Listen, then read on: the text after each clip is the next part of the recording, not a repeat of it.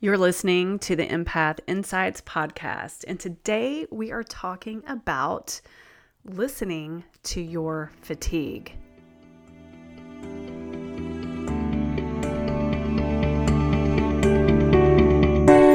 Hi, I'm Rachel Hudson, and I help empaths and highly sensitive people just like you learn to thrive and work with your natural gifts so that you can get your power back and embrace the beautiful gift of being an empath. I'm so glad to be back with you this week. And today's episode, I know this sounds kind of weird, but we're going to talk about why you should listen to your fatigue. Now, as empaths, it doesn't matter if you're an emotional, physical, intuitive type of empath. If you're an empath, you've probably, if you're like me, you've experienced your fair share of fatigue, and it can be sometimes a bit debilitating. Now, fatigue is really the first sign of overwhelm, and overwhelm leads to what? exhaustion, and exhaustion can lead to a more chronic condition, especially if we do not take care of ourselves.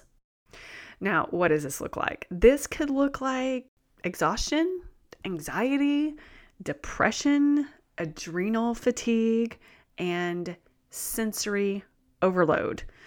But what happens is we when we first notice the signs of fatigue, we're tired, we feel like we've been hit with this tranquilizer dart. What do we keep doing though? We keep pushing on and pushing on because what? We have a to do list. We have families to take care of. We have dogs to take care of. We have activities. We have work. We have Zoom calls. We have commitments. We have lots of work projects. I know I do. But what happens? We keep working.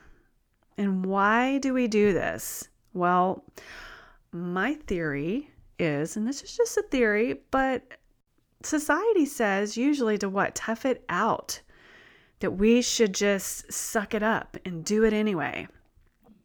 Society actually rewards this type of behavior.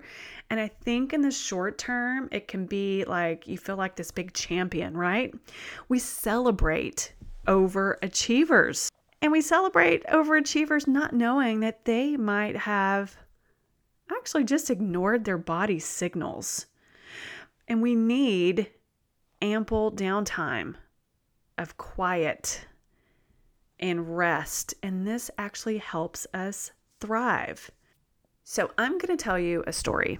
And this is has a lot to do with me being an empath and not listening to my signals and just pushing through. I did own a yoga studio for a few years mm-hmm. and I started to feel really, really, really, really sick.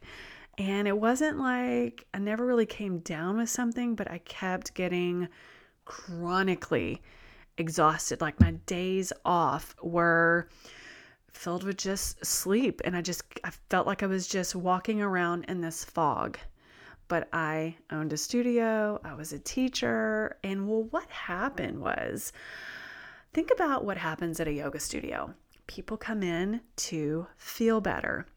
Okay, so what happens is they come in, they do their practice, and in my studio, it was a hot studio and we had 60 and 90 minute classes. And as a teacher, the room was filled up with people and they were working really hard, but they would come in after a long day's work. And I want you to imagine that they just dropped all of their junk, all of the stress. Maybe their boss yelled at them that day. Maybe somebody broke up with them. Maybe they just were just rushing from one place to another. And that room, that yoga room was the place to to just drop all their junk, to release all of that stress. Now, as an empath and as a yoga teacher and who is wide open, now empaths are just like emotional sponges. I was feeling so ill and I could not figure out what it was what happened was I was actually absorbing all of the junk, all of the stress, everything that everyone was getting rid of, I actually picked it up and carried it with me for five years. so if you can, as you can imagine, at the end of those five years, and when I did close my studio, it felt like it was a sad thing, but it also felt like this huge relief. And it really it took me almost a year to kind of get back to normal. I had to develop some new habits and um, my own yoga practice, but that's really what happened. As I didn't listen to myself, I didn't listen to this fatigue. I was fatigued all of the time. And now looking back, you know, shining a spotlight on that um, part of my life, that was really my voice of wisdom. It was my body and my energy level. It was telling me something. And this is really what they call listening to your body. So I want to leave you with that. That story is is something that I feel compelled to share with people quite a bit when especially when they're coming to me like I'm just exhausted. I don't know what to do. And after telling them, you know, taking breaks and that type of thing and then, you know, there's a lot of pushback because we have just overloaded ourselves. Now, I'm going to give you always I'm going to give you some tools so you can help yourself. I want to ask you to take at least, I call them a compassionate acti- action step. Take at least one compassionate action baby step for yourself. And that might look something like turning off your electronics for 15 minutes. Can you imagine turning off your phone for 15 minutes in the middle of the day? Yes, I know it sounds like this big dramatic thing, but really, if you think about it, 30 years ago, we really didn't have a choice, right? Um, or you could meditate. I have some great meditations on my website, and they're all guided. I have um, all types of meditations and visualizations just to help you feel better. And you know, none of them are any longer than I think 15 or 20 minutes.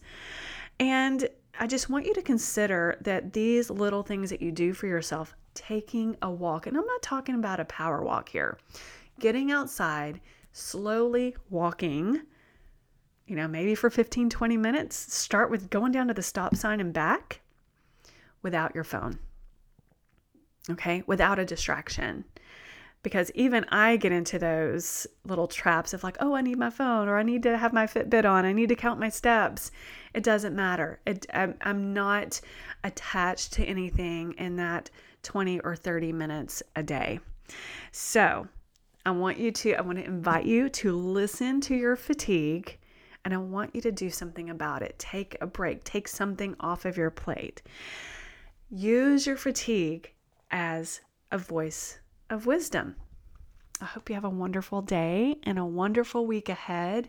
Be kind to yourself, say nice things to yourself, please, and be kind to others. And I will see you next time. Bye.